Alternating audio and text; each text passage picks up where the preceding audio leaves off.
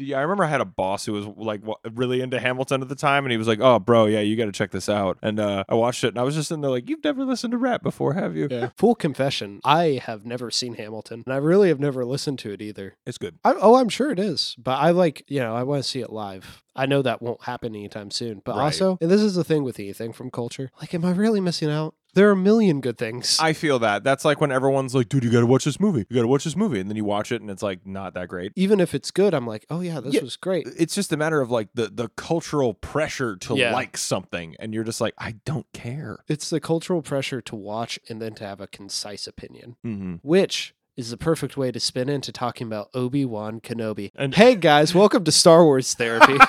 And now it's time to go to therapy. But I was going into Tosche Station to pick up some power converters. Obi-Wan! Raider! A certain point of view Luke, you're going to find that many of the truths we cling to depend greatly on our own point of view.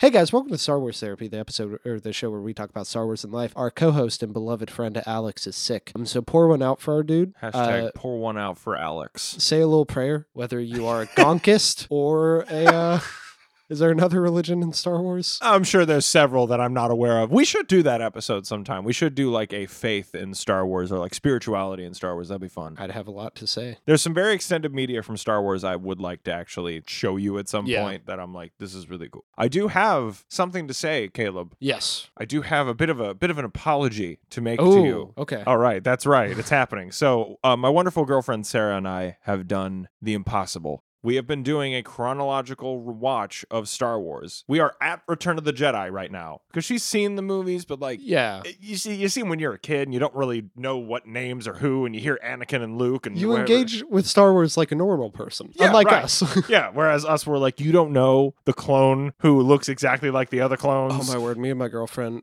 Side note: When we were watching Yeah. an episode of Obi Wan, you know they autoplay Phantom Menace right after the episodes, Yeah, and it started, and we were just like, ah, we'll let it run for a yeah, why bit. not? Yeah. We were quoting like every line. dude right like it's actually like a fairly okay movie and that actually segues into what i wanted to say during the second episode of star wars therapy i made a very bold claim that attack of the clones was the worst star wars movie besides rise of skywalker i don't know what the worst one is but it's not that one Yes, i'm just I'm just letting you know, man, that was more watchable than like pretty much anything in Phantom Menace. So, Wow. yeah, oh my god. Barring the whole, you know, obviously the Anakin, you're in my very soul. Yeah, yeah, that stuff is bad. Uh, like even then it was really fun to make fun of and like sarah was just straight up like yeah um i like this one way more than that one of course revenge of the sith is great but then like but Do you find that when you return to something that you didn't like, you have a better chance of liking it? yes there's more of a chance for me to not like something as much if I loved it the first time and then I wa- like a great example actually I watched uh Spider-Man No Way Home last night. I like Spider-Man No Way Home a lot. It's got a lot of good in there, but I definitely found myself going, I mean, how do you get the Iron Spider suit? Yeah. Wait a minute, didn't he have the other suit? Little things like that. Uh, but definitely with the prequels, I have found way more to love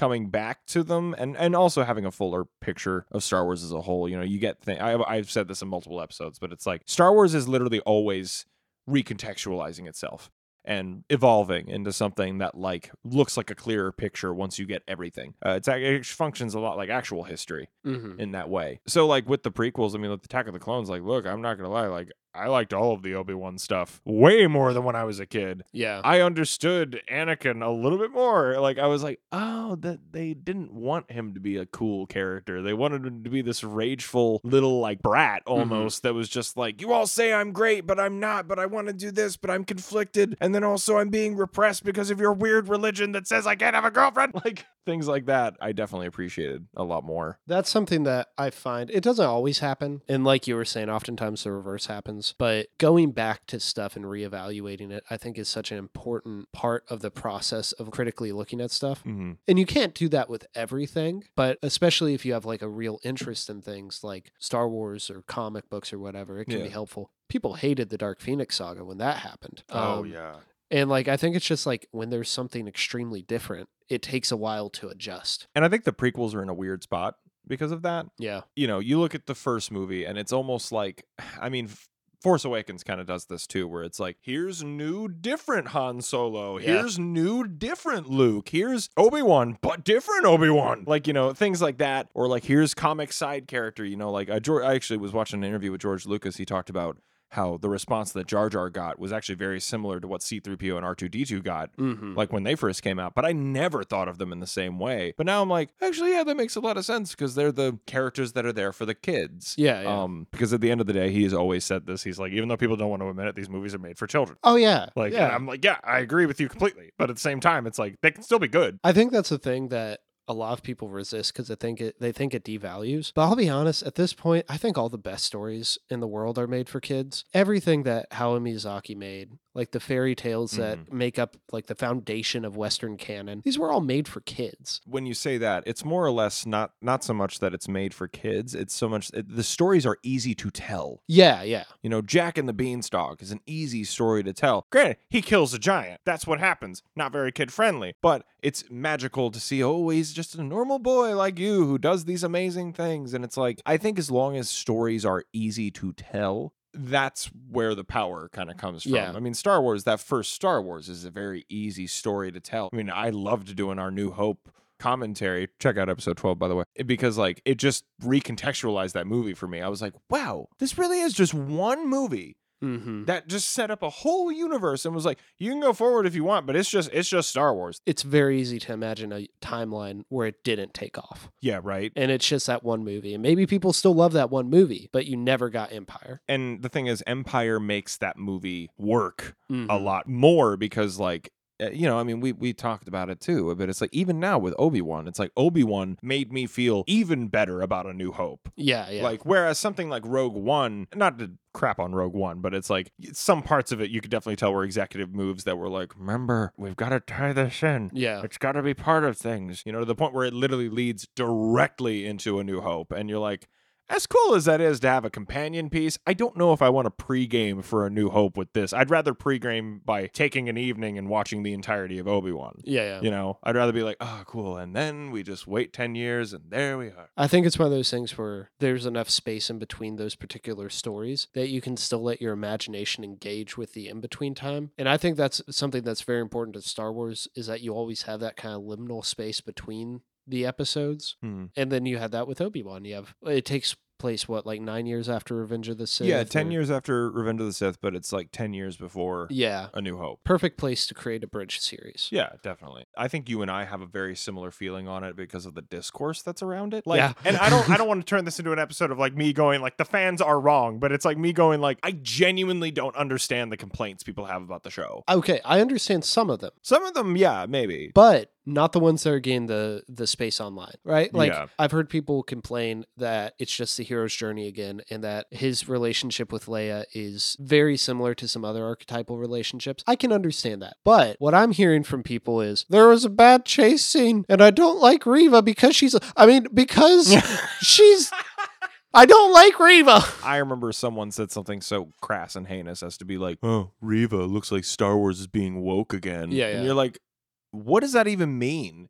It's not like Solo, like where I'd hate to point out the obvious target for that, but it's like the droid and Solo. Look, the problem with the droid and Solo is that I feel like Twitter got a robot and like is just spouting out every social justice thing you could think of. Not all of which are wrong, but it's just very over the head with the commentary. Whereas in this, it's like she's not standing on a pedestal talking about things that allude to the presidency or anything like that. It's still very removed. Whenever I go to Star Wars, I want to feel like I am in a galaxy far, far Mhm. away. i can't wait to till we do our solo episode in a couple years Yeah, in a couple of because I because I couple years. explained I explained my problems with that character in our Lost Droids episode. Yeah. But that is such a bad idea for a character. Exactly. And that's what I mean is like if your character's purpose is commentary, don't make the character. Make the character if you want. Just please make it consistent within the universe. Because the problem yeah, there that's is that way to look at it. the whole time she wants droid liberation, and then she causes droid liberation on accident. That'd be like if Abraham Lincoln was like, "Oh crap, I what?" accidentally hit the emancipation button.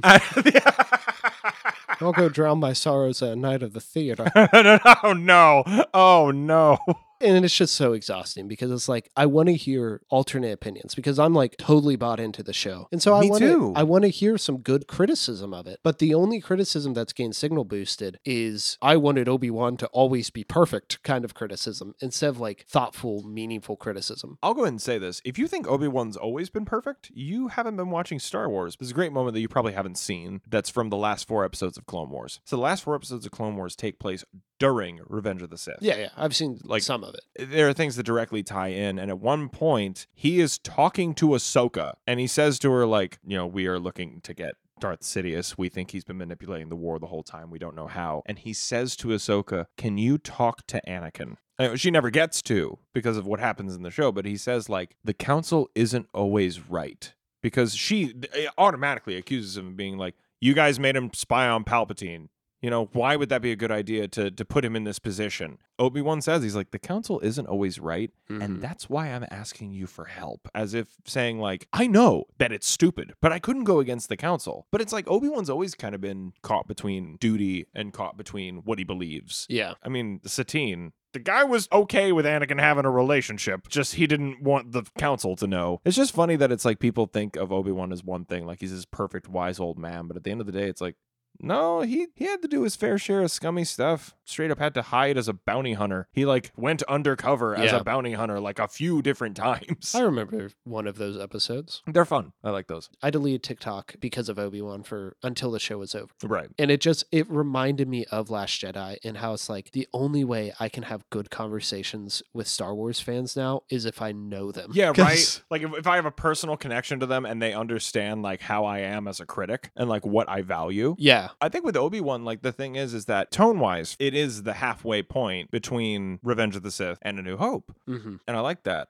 Uh, I like that a lot because it it puts Obi Wan also between Revenge of the Sith and A New Hope. I like that there are little moments of him getting his strength back. You know, we'll talk about the last episode, I'm sure, in a minute, but it's like the whole bit of him saying, I will do what I must again, and moving his hand into like that kind of like his hand forward and his lightsaber Yeah. like pointing at them. The Matrix pose. Yeah, the Matrix pose. Yes, the, very much the Matrix pose. Him doing that, it's like that's a position he was comfortable with at a time, but you could tell he's like, "Oh, I haven't done this in a while, but I've got a feeling it'll work. Oh man, and that just ties into the scene in Rebels where he fights Darth Maul for the last time because he begins with that move and then he goes into the New Hope move. yeah. I love how Star Wars can talk to itself like that. And that's kind of one thing with Obi Wan. You, you, that's a very good way to put it, by the way, is Star Wars talking to itself. Mhm. With Obi Wan, the thing is, they unsoloed it. And let me explain what I mean by that. Solo had to come up with an explanation for literally everything that Han s- saw, did, breathed, Yeah. or did in that cantina. The dust on his shoes. like- Literally. it's literally, I mean, him talking to Chewbacca. Your name's Chewbacca? That's too long of a name. I need a nickname. I don't need a reason why you call him Chewie. no last name. Hmm. hmm. Solo. Yeah. It'd be like someone coming out and being like, my name's Ben. Ben who? I don't know. Well, you're wearing a jacket. Ben Jacket. Like, I don't want Jacket as my last name for multiple reasons. Listen, I get it. I'm a DM. Improving names on the fly is hard.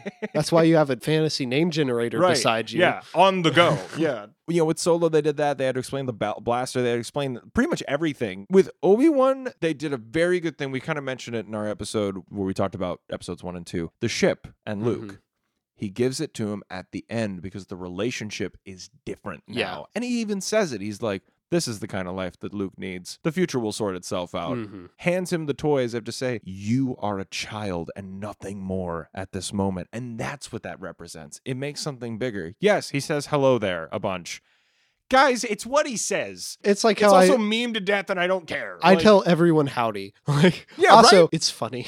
yeah like whenever someone's birthday is close i just go merry birthmas. And it's like i'm the only person who says that. Like it's my thing. And i i just look at obi-wan in that way where it's like we get an understanding why owen is the way he is in that movie. We get an Mhm. understanding as to why luke is the way he is why leia and obi-wan have a connection in a new hope. Little things you know? She calls him an old man throughout the series. So now it doesn't feel on the nose when he says to her like, you know, if you need help from an old man, you know, Mhm. like it's not them going like, the next time you see me. Well, and there's that part in A New Hope where Luke is getting her out of the cell and he's like, We're here with Obi Wan. She's not taking Luke seriously, but she takes Obi Wan seriously. And you don't need this show to explain that, but it does make that seem better. Yeah, I mean, I've I've said it in the past episodes. You picture it like this: her, she's in this dire situation, and he goes like, "Hey, who's that one guy my dad knew that vague that he vaguely mentioned a few Mhm. times, and he said kind of knew my dad, but wouldn't tell me much else." Why would she cry out to him for help of all people? It's like, of course, like they had to have known each other, and their relationship is so precious. And in the Yeah. people say it's archetypical. Fine, I don't care because Obi Wan is doing something with her that he hasn't done with anyone, and that's be open. Mm-hmm. I mean, it's that last episode, but I'll say it again when she's like giving out her little droid to like kids and stuff and saying like they're scared. This gives them comfort. And he says like, well, maybe I could take her as if going, I'm scared too. Yeah. And for him to admit that to the person he is trying to protect actually says a tremendous amount about his growth as a character. This is kind of why I don't get why people are like, oh, the show's not even about Obi-Wan. I'm like, he's literally the main driving force of everything going on. Yep. And you know what? I would know all the good criticisms if part of it also is just that I'm tired of people acknowledging the bad takes, not the racism, because like you have to acknowledge that and try to weed it out of the fandom. Mhm. You won't be able to because it's the world's largest able to. fandom. In the same way, when But- when Captain America changes characters, they'll be like, "Oh, of course, yeah. it had to be Sam Wilson," and you're like, "Yes, because it makes more sense for him to give it to a good friend than someone who was recently a terrorist brainwashed by the Russians." yeah. Like, it's just one of those things where like stuff like that and then the complaining about it's like oh, obi-wan got out of this pool of water but he was dry in the next shot and that means this is the worst directed thing and deborah chow is instead of like focusing on that can we just like up boost good criticism yeah, in the original Star Wars, there's a stormtrooper that bonks his head on a door. Two out of ten. It's Yeah. like, what if that really is the thing? Like, look, it's the same criticism you can draw to something like Sam Raimi's Spider-Man. mm-hmm. They're cheesy. Does it make any sense as to why when Spider-Man 2, when Doc Ock is crawling up the wall of the building with Aunt May, a woman just looks around and starts screaming and looks directly at the camera and is like, ah. No, it doesn't make any sense. But this man directed Evil Dead. Of course he's going to put in cheesy things like that. It doesn't break the character of a movie. I would actually argue that something more intrusive to my enjoyment in that way is something that like uh like what Mar- modern Marvel does. There could be an emotional scene where someone's literally talking about a family member dying or something like that, and then someone has to come in and be like, "Quip, quip, quip." Check it out. I have jokes. Remember, family fun, buy the action figures, Guardians of the Galaxy coming to Disney World this summer. Things like that make me feel much more intruded upon. there's this great book called better living through criticism by the film critic ao scott I have actually wanted to read that. I did my second read through Mm. recently. Great book and a great tool to use if you're interested in criticism. But um he has a thing where he's like uh, this is like the gist of it. It's not a direct Mhm. quote. No one is going to be as wrong more often than a critic, and no one needs to be as wrong as a critic. Like this idea of the critic's job to get to truth is like full of their bad takes, but they need those bad takes and they need to refine them to get to a better understanding of art. And I really like that idea. I feel like in 10 years, we'll have so much better idea of how good or bad Obi-Wan is because we will be away from like the immediate reactions Mhm. and we'll have like gone through that course of bad takes to get to like a better idea, a better consensus. I also feel that point that you made, especially, I think is honestly pretty true to Star Wars in general, because Star Wars is all about like seeing the big picture eventually. There is something kind of magical in my most recent, you know, chronological rewatch that I was talking about. I got to see Anakin from a little boy Yeah. Yeah. grow up to have this giant character change and you kind of understood why more or less whereas when you see it and you think of that little boy as Darth Vader you're like he's not going to be Darth Vader what, what? It's like okay yeah if I saw Palpatine as a baby too I probably would be like he's not going to be the emperor what? like you know it's just you either are extremely on the nose with it or you have it be that this character isn't the character you know right now Mm-hmm. but later And it's more interesting to see that character. Yes, and it's much more interesting to see Obi Wan in this show be like, I am almost cut off from the Force. I have not used it. It's the emotional equivalent of what makes characters like John McClane or John Wick or Indiana Jones such good action heroes. Mhm. They get beat up. Yes. Like Indiana Jones' quality as a character, he's a terrible archaeologist, but he always gets up from a punch. Oh, That's, yeah. We're seeing the exact exact same thing with Obi Wan, but instead of like him getting beat up in a fight, which does happen in the show, Yes. it's him getting up from like an emotional beatdown. You're talking about criticism. My big thing with criticism is the rampant speculation on the internet.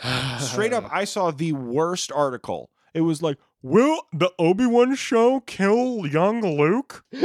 And it was Honestly, a though, full article with paragraphs and formatting about like Here's the possibilities. One, the entirety of Star Wars after that point was a dream. Two, maybe it's a young Luke that turns into an android. or some some bull crap like that. And I was just like, what is wrong with you? In the same way that when people start coming up and they're like, Why did Obi Wan let Anakin live after all of that? um, did you watch the show? yeah, Also, the movies have to happen. So like he's like, fine, you're not my friend anymore. Bye, Darth. And by the way, I thought of you immediately. I lifted up my hands and I was like, they did the thing I- Caleb wanted. I cheered when it yeah, happened. I know you did.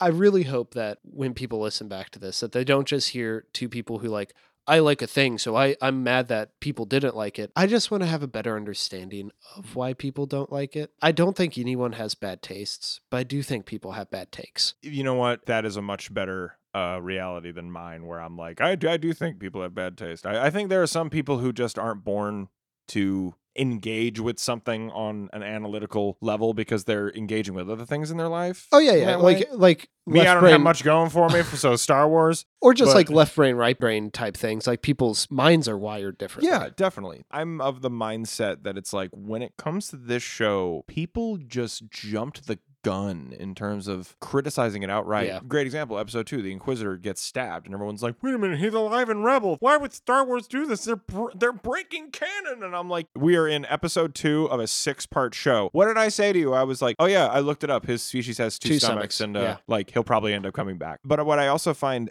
amazing is that simultaneously I feel like some people just don't understand symbolism. A great example is when Vader stabs Reba. I said Reba.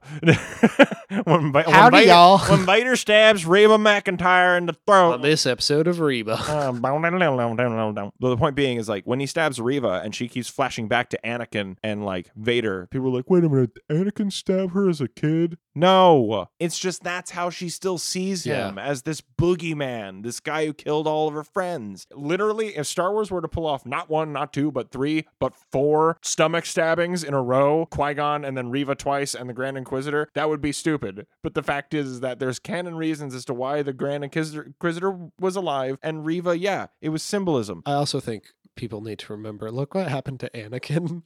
He lived. Not even that. Two words. Darth Maul. Yeah. like people were like, "Oh, he lived." This man got cut in half and had to like make a robot spider body. Sometimes it feels like people just genuinely don't want to like something. And look, I'm sad that people live like that because like I want to like everything. That's why Book of Boba Fett was so hard for me. Yeah. First two episodes, I was like, "Let's go," and then third episode comes around, and I'm like, "I'm not sure about the quality of this show going on out." And then the next two episodes happened, and it wasn't even Boba Fett. Yeah, yeah. And then the last episode happened, and I was like, "Oh, Boba, uh, it's done." I wonder how much of it is like media influencers and stuff and feeling like they have to have a take. And then because of that, because they've made their hobby their job, then their fans see that and they start emulating it. Like I had a friend in college and he was a good guy, but there was a time he was watching an Adam Sandler movie and there were two, me and another guy in the room with him. Which one? I don't even remember. I was just kind of in there chilling. But he was like doing the CinemaSins thing where he kept saying things and then saying out loud, ding. And I'm like, oh no. And so I started playing a game and validate all his criticisms. But I'm like, another reason why I don't think we should always engage with the bad faith criticism is because it's like that just draws more attention to bad criticism. And I mm-hmm. don't want people to emulate bad criticism. And and I think that that ultimately turns into a conversation of when people are used to a a brand identity or an IP being a very particular way, and then something kind of comes around to change their perspective of it. If you're not willing to see what they do, I feel like you're inherently coming into it from a place of resistance. yeah. Great example, you know, like uh, when I saw the Batman with my dad. My dad liked the Batman. I loved it because I was like, oh my God, they finally got the character right. They finally got Batman right. My dad kind of said something like, he says, like, isn't it a little bit convenient that when he falls into the water and the kid, the mayor's kid is there. Isn't it a little bit convenient? I was like, isn't it a little bit convenient that a billionaire just so happened to wander upon Yeah. a snowy mountain with Liam Neeson and be able to be trained by using a very specific flower by a group of ninjas that would give him every single thing he would ever need to be a crime fighting vigilante? Yeah, and that he's a billionaire who has all the time to do this stuff too. Yeah, yeah, isn't that a little bit convenient? Mhm. like criticism like that to me is just like there's emotional weight to certain actions that outweighs illogic. I thought that when I saw Wonder Woman 84 because Wonder Woman 84, I love that movie. Me too. But I It's will not be perfect. honest. No, it's very not perfect. And I totally There's a lot of problems with it. I totally understand why someone who like they want to have a more logical experience going into it would not like it. But like I am so into the symbolism and the idea of like mythic heroic action. Mm. I just love that the emphasis in every single action scene except for the first and last one are about saving people. And like the first one is a game she's playing with the kid and the final one is a finale fight. I guess you have to have one by contract by right, law. by contract, big CGI uh, cheetah woman has to fight big CGI eagle woman. Yeah, yeah. I understand for some people that's just not going to be their priority. But for me, it was really emotionally, it satisfied me in a lot of ways. Then I can understand that too because it's like I feel like ultimately all of this ends up being a matter of expectation and being willing to have your expectations either met or challenged, I will yeah, say. yeah. That's one thing I will always praise you for. I will always like thank you for this is that I hated Last Jedi for a long time. And granted, I have not rewatched it in our chronological rewatch because I'm still debating on whether or not to bring myself to watch the sequels. Just I'm remember, just like, you're going to have to watch them in two years for the I- podcast yeah, anyway. that's So, fair. I might as well pregame. The point being is like with that movie, my perception has come around to Yeah. the point where I'm like, it doesn't succeed at every single thing it sets out to do, but everything it sets out to do, I am more interested in that than I am What if they had another Death Star? yeah, yeah. like, you know, What if Palpatine came back? It's like, um, I'd much rather ask the question that they did ask themselves at the very beginning: Who is Luke Skywalker? yeah. and I liked that a lot because it's a matter of taking it to mythology. You're also the mythology of the character, but you're also taking it into a real life place where it's like some kids won't know Star Wars. Yeah. So who is Luke Skywalker in that way? But a tangent about the Last Jedi. Point is that perceptions change and perceptions can be challenged. And I think that if you're unwilling to go into Obi Wan with an open mind and go, maybe this will change my mind on some things. Because I mean, I, uh, you know, I mean, I've gone on record of saying like I don't want him and Anakin to meet again because like it, it removes that tension. But then you think about that scene enough and he says, What I left you, and you're like, wait a minute. Yeah. That's not how that went down. Granted, that's not exactly how this, that went down in this. But it's like what I love is that Obi-Wan at the end of the show is the one that lets go. Yeah. And Anakin is the one at the very end going like, I will find you and I will hunt you down. And even to the point where the Emperor is like, dude, chill. Kind of, I guess, wrapping up the Obi-Wan talk. One thing I did want to ask you, do you want to see a season two? No. Do you want to see anything relating to this? Oh, yeah, 'Cause I have an idea. I, but I know we talked about it. People have talked about Darth Vader show, Yeah. which uh, it wouldn't be my go-to, but I'm like I wouldn't be opposed to it, especially if Deborah Chow comes back. No, I want to see um Roken and Haja, uh, Kumail Nanjiani, and, Hmm, and uh, uh, O'Shea Jackson Jr. Yeah, and I'll I admit a lot of that's because I like those two actors, and I feel like they didn't get a ton to do. Kamel definitely at the beginning, but as the show went And on, O'Shea in the middle. yeah, which is fine. It's not their show, Right. but I would like to see more of that. And like, it's inevitable we're gonna get more Reva. I think the question Possibly. just comes down to does Moses Ingram want to deal with that again? So will we get it in live action or will we get it in? comics or animated Yeah. or anything like that. I think that that's actually kind of one of the cool things about where they left her character is Obi-Wan says, "You're free now. You've got a stab wound to the chest. However, you're free now." I could actually see them doing a Vader show as the flip side of the coin. Mm-hmm. Almost. You know, you had your Obi Wan show, six episodes. It got Obi Wan to a place where you understandably know how he got to be the way he is in A New Hope. With a Vader show, since the very end of it was the Emperor kind of saying, like, you know, your feelings are really clouding your judgment. And Vader almost like shutting off in a way, which I don't know if that's any force manipulation on Palpatine's part. I would like to just read it as his, he's emotionally abusing him, Yeah, but oh, definitely.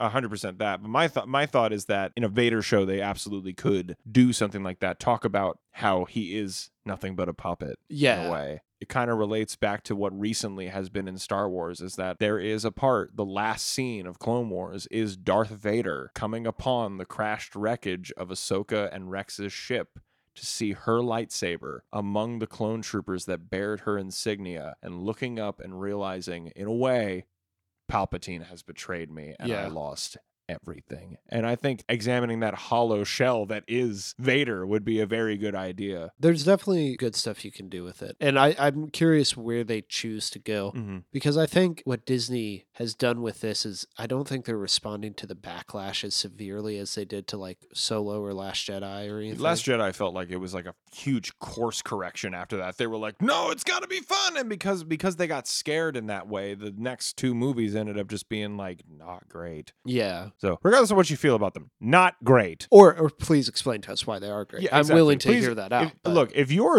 if your um favorite Star Wars movie is Rise of Skywalker or Solo, seriously, write an essay. Like send it to us. I don't even care. Like I would I- be I'll very read it. interested. Yeah. Yeah. Well, and that's why I'm excited for our solo episode because Alex does like that movie, and I feel like we're And I on a get to mention the Aboleth I'm- once. I feel like we're on a spectrum because like I don't think it's a good movie, but I have fun with it. So it'll be interesting to get get into that. So I mean, overall, we both really like the show.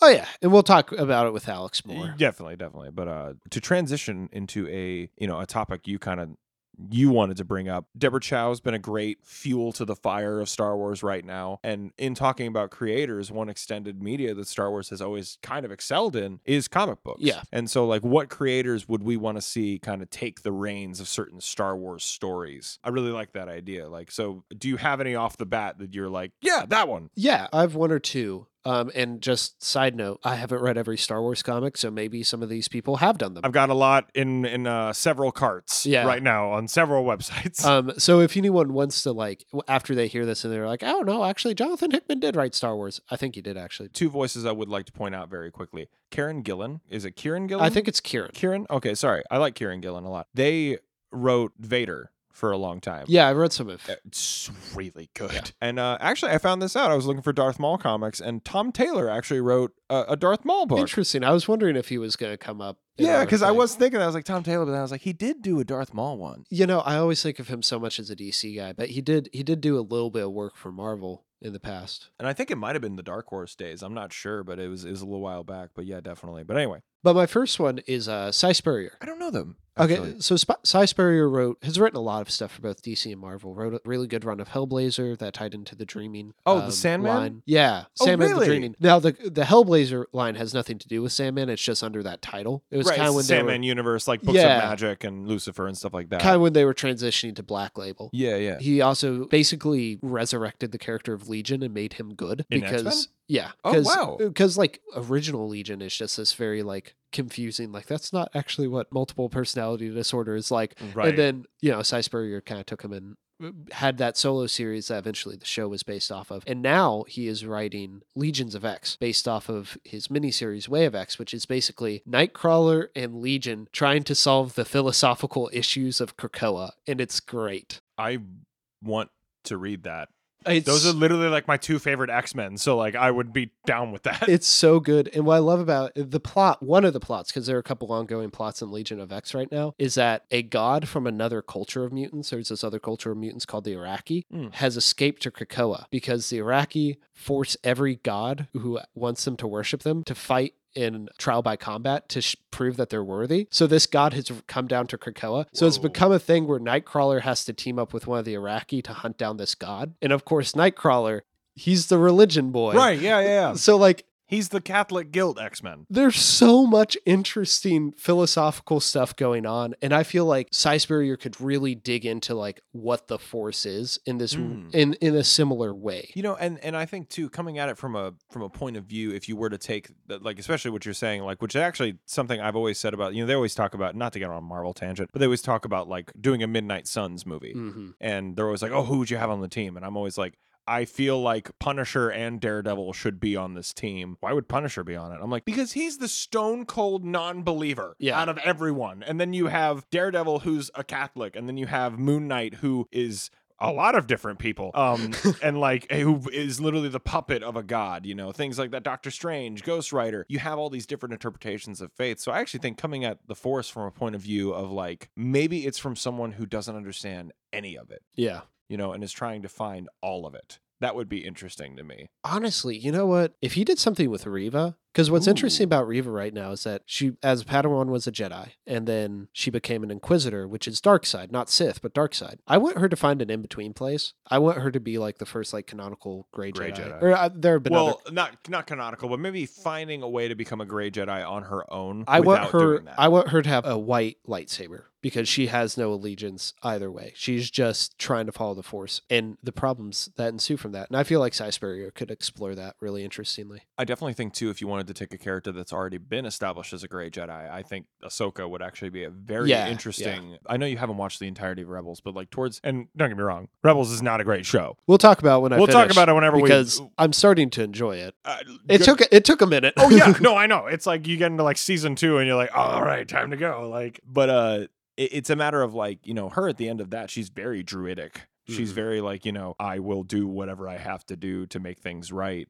But I'm also kind of a Jedi, but I also believe in the Force. You know, it's loose. It's not. Yeah. It's literally the exact opposite of an organized approach to it. It's like me with Christianity. Yeah, Um, it's like me with religion in general. yeah, yeah. Um, Man, we really should do that religion episode soon. We really should, honestly. I've been thinking about it a lot. So my immediate choice, Grant Morrison. So I mean, yeah, they are the best writer in comics. Maybe like uh, it- it- you know, it's hard to say. it's but like- debatable, but it's one of those. If you said that statement to me, I'd be like, I've read Doom Patrol. I agree with that. For those of you who don't know, they are uh, Grant Morrison is a um is a comic book writer who really delves into the more metaphysical yes, weirder aspects. Animal Man is a great example. Animal Man is, you know, this was just like a, a kooky, like golden age character who was like, I talk to animals and have all of their powers. And like, instead, Grant Morrison made it to where they had to be, th- this man had to be a vegan uh, because he had such a connection with animals. Yeah. You know, it becomes uh, him finding out he's a comic book creation and talking to Grant Morrison At the in end. the comic. And so to break down Star Wars in that way too, I think would be interesting. I actually think you could do two things. You could do something very similar to what they're doing with uh, Green Lantern in their comic. Is that um, it's about Hal Jordan being a space cop, literally just being a space cop. That's a perfectly acceptable point of view to have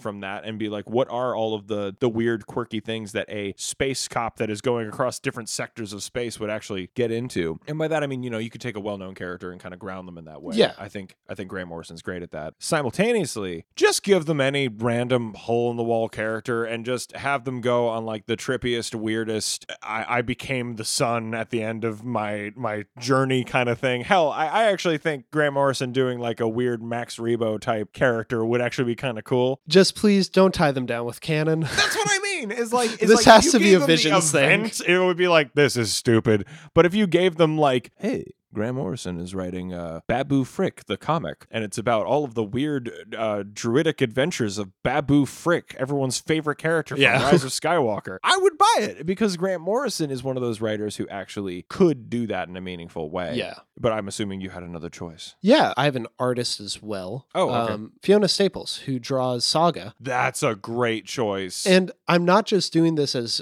because Saga is a space opera and Star Wars is a space opera. I'm doing that because honestly, Fiona Staples is one of the best artists working in the game. they do a really good job of being able to ground the more um, domestic Mhm. scenes, but then also when it comes to like the big bloody space battles, where like it- it's kind of it, not art wise, but tone wise is very similar to something like Invincible, where like Invincible is very like, you know, the home stuff is the home stuff and the school stuff is the school stuff. And there's nothing different from this. And then all of a sudden a monster comes in and then it's the bloodiest thing you've ever Yeah, seen yeah. because someone has to get the crap beaten out of them. And like, I think she's, she's great in that way.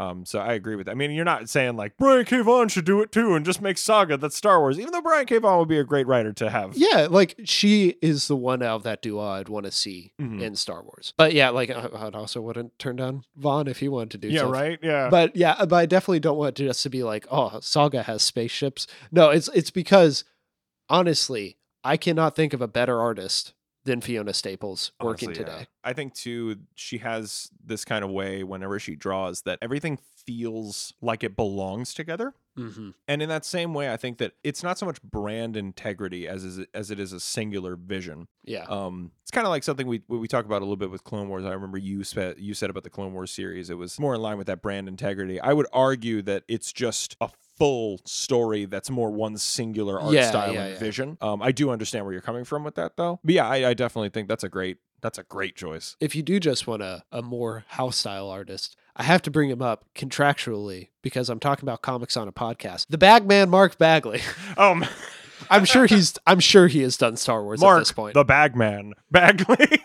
For those of you who don't know, Mark Bagley is a mainly Spider-Man artist. yeah, mostly Um, Ultimate Spider-Man, right? Yeah, and he pops up a lot on my comic podcast, All New 52. I'm And on so, an episode. I talk about Mr. Miracle. So yeah, I have to talk about Mark Bagley if I'm on a podcast about comics. Honestly, if he did art on something like I know I'm a Darth Maul shill, but it's like I'm just thinking of like the fluidity of something like Spider-Man, like especially like Ultimate Spider-Man, you know, he's very round, he's much more angular, he's got like these bony little like knobby fingers that kind of like move around, but it all seems like a very exaggerated, almost like a functional caricature of what you think of as Spider-Man. Yeah. And I feel like to take that and um, almost fuel that into a character that has so much cool motion in them, like Darth Maul, that like imagine him just like tearing through like droids and stuff, but he looks the way like Ultimate Spider-Man Yeah, yeah. does. That to me is awesome. So one of my favorite, like I mean, you you know me, I'm not like a huge Marvel guy. Yeah. I, I am mostly DC. I'm mo- I'm mostly just like whatever character I like. Yeah. You know, I have a prescribed like list of five characters from Marvel that I'm like, these are the ones I really love. Everyone else, fair game. I don't even know. Movies are great. I don't I don't know what else to tell you. But one of the ones I read recently that I really love, uh, Silver Surfer Black. Have you ever read that one? No, I haven't. So it's Donny Cates. And Donny Cates, for those of you who don't know, he's a pretty mainstream artist. He's done a lot of like um or mainstream writer, I should say. He uh, has done Venom recently. He did the whole King in Black thing. Yeah. He did um he did Hulk. He did a few other things. He did uh Thor. He did I was wondering if he did Thor. yeah he did Thor and he did um he did the Guardians of the Galaxy where Beta Ray Bill was on the team Okay. and like a lot like the weirder stuff and he also did like cosmic ghost rider and like weirder stuff like that but the artist that he works with on silver surfer black is named Tradd Moore and this is some of the trippiest weirdest 1973 roll one up hang out with your buddies and there's a helicopter in the background and you just say sagon Yeah. like but the point being is like this art is so explosive and weird i actually think he would be tremendous on something that's maybe a little bit more mundane I propose that Donny Cates and uh and Tradd Moore should do a Lando series. Okay. Because Okay. because imagine like Lando doing his Lando things, but it's like trippy and weird. And though it though it's just him walking down a corridor, it could be this big weird like angular version of him walking down. It could be stuff like that. You could exaggerate stuff. You go on a few spice trips if you want. I don't know. Just w- something i feel like that would be good and Donny Cates i feel like could write it in a way that's more streamlined. Yeah. he has that that appeal to me is that he can do the artistic stuff but then he also can be like you guys want an event here's an event Yeah. It is a talent and it's something that you need to be able to do if you're going to write for Marvel or for Star Wars right now because you are writing for Marvel. right And I don't keep up religiously with Star Wars comics just because there are too many X Men books, so I couldn't afford to do it. um, but it seems like the safest area Marvel is in right now is Star Wars. Yeah. Like their writer artist picks, they're not bad. They're just very safe. Yeah, I would agree with that, especially when you're trying to line up with the. It's kind of weird, like not to go on a Marvel tangent, but it is kind of weird the position they're in, where it's like they're kind of constantly trying to have events that are true to the comics, but also tie into the movies. Yeah. I mean, it a little less recent, but like Civil War Two, it came out around the time Civil War the movie was coming out, and it's like it has kind of nothing to do with The- it. It's just a name. The big event going right now, Judgment Day, involves the Eternals, which wouldn't happen if the movie hadn't come out. Right. Like, and, And at the same time, I'm like, Eternals? Did I know four people in my life who have seen that movie? yeah, yeah, Three of which are are on the podcast. yeah. and including me.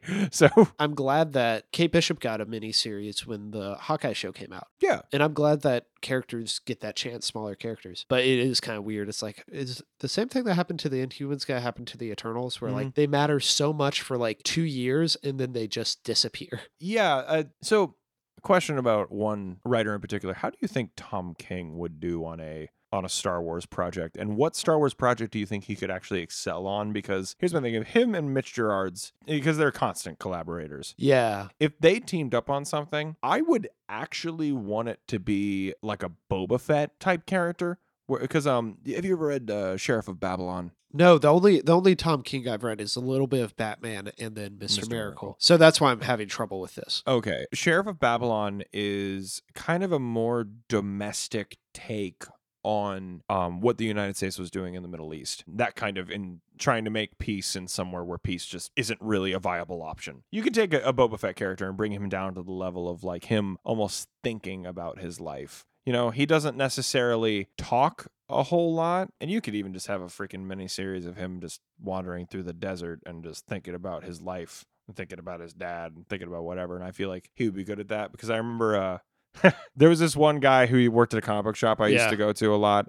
Uh, and we were talking about Tom King, and he was like, I mean, the problem with Tom King is every single time he tries to write something, he's trying to write the great American novel. And Yeah. I'm like, I understand your point. However, I still think it suits some things. I feel like he could do something, but he would not. You could not tie him to canon. Like it would have to be like this is a hole in the wall story that may or may not have happened and has no bearing on anything. I mean, I think our favorite thing to do is to say things shouldn't be tied into canon Yeah. because it honestly does usually mean the story will be a little bit better. Yeah, But I with people like King or Morrison, like that's that's really their playground because they understand the building blocks of comics, Mm. but they want to do things that you can't do and maintain continuity. Yeah, you have to challenge the medium, and in order to challenge the medium, you have to break down status quo. That's why when Grant Morrison did things in continuity, they changed the continuity. Final Crisis is a great example where it's just like, oh yeah, Superman has a wish machine Yeah. that can make it so that there's a happy ending to all this, and that uh, Darkseid exists in all realities but doesn't at the same time. You're like, what? Like, Here's what Morrison needs to do because Morrison is really great at pulling from like old continuity and Mm. stuff. They need to tie in the old Marvel comics that are no longer canon with like the Green Bunny.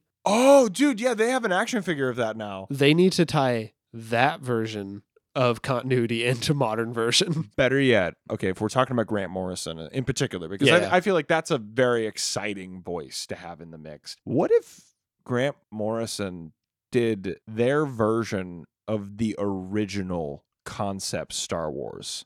Oh, because they did a comic like that a while Yeah, back. they, they did a few of those where it was like, you know, Star Wars, but it's like what George Lucas originally, like the first draft. Yeah, they yeah. Even sell like Funko Pops of like the characters, like you know, Luke was supposed to be Star Killer or whatever. I think if you gave Grant Morrison that playground to work in and being like, this is your own thing, go for it. I think they could really excel in that I th- I think that'd be very exciting. To be fair, you could tell me that Grant Morrison was writing a book about droid number seven on the Sandcrawler, and I'd get excited. But I have two more quick ones. Yeah, yeah. Tini Howard, she wrote on the X line, is still writing on the X line, but she also did is doing Catwoman right now. Um, oh, I and heard I- good things about the recent Catwoman. I, run. I'm enjoying it. I've fallen behind because there are too many comics, but right. Throughout all her stuff, she was able to do just a variety of like genres and tones and stuff. Her Catwoman's completely different than her Excalibur, which was mm-hmm. completely different than the issue of Secret X Men she did. So, like, I feel like she could just slot in anywhere, and that'd be really exciting. And the other person, do you know about Monkey Prince? I've heard that name, but I can't.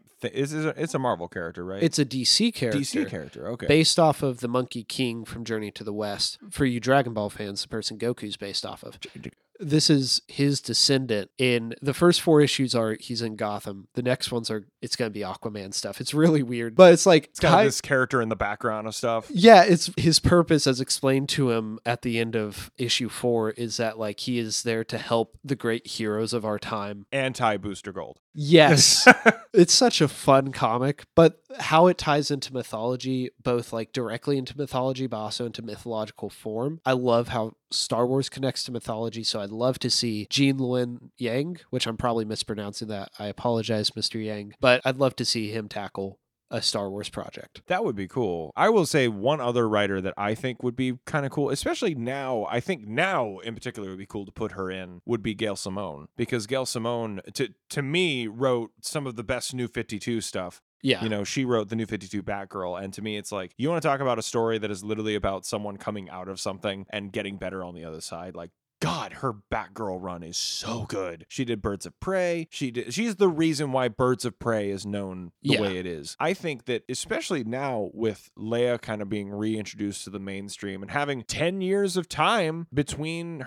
the end of Obi Wan and the end of and the beginning of A New Hope, I think Gail Simone would be good at doing a teenage kind of coming of age Leia thing where maybe she does, you know, is there with Bail Organa, whose name Yeah. I will not mispronounce from this point on, um, because that joke is very dead and not mine. Uh, but, the, but the point being is like, it could be about, you know, her learning how to delegate, her learning how Yeah. to walk the line between I am a senator, but also I like having a holster on me. Yeah. I think she'd be a great choice for that too, to be able to really give a mainstream continuity version of Leia in the comics that I feel like if she wrote it, people would go, if there is ever a Leia movie about this, it has to be based on this. Yeah. You know, kind of like how anything that the Kenobi show was going to be was going to be directly in contrast to Kenobi, the book. Yeah. Is there anyone else you have? Uh, to be honest, I mean, I could throw out a bunch of names, but it's like It's I would, I would love to see like Tom Taylor come back to do something. I think he'd be very good at organizing events. to just kind of depends on how much of a Star Wars fan he is. I'm assuming he he writes for DC Comics. He's got to be a Star Wars fan. There's a Venn diagram there. It's a circle. Yeah, right. Yeah, it's a circle. but I mean, there's a bunch of names you could throw into the ring. Uh, a lot of names that do good, uh, no matter what they're throwing at. Joshua Williamson's a great Yeah. example. You know, I mean, Flash, Justice League.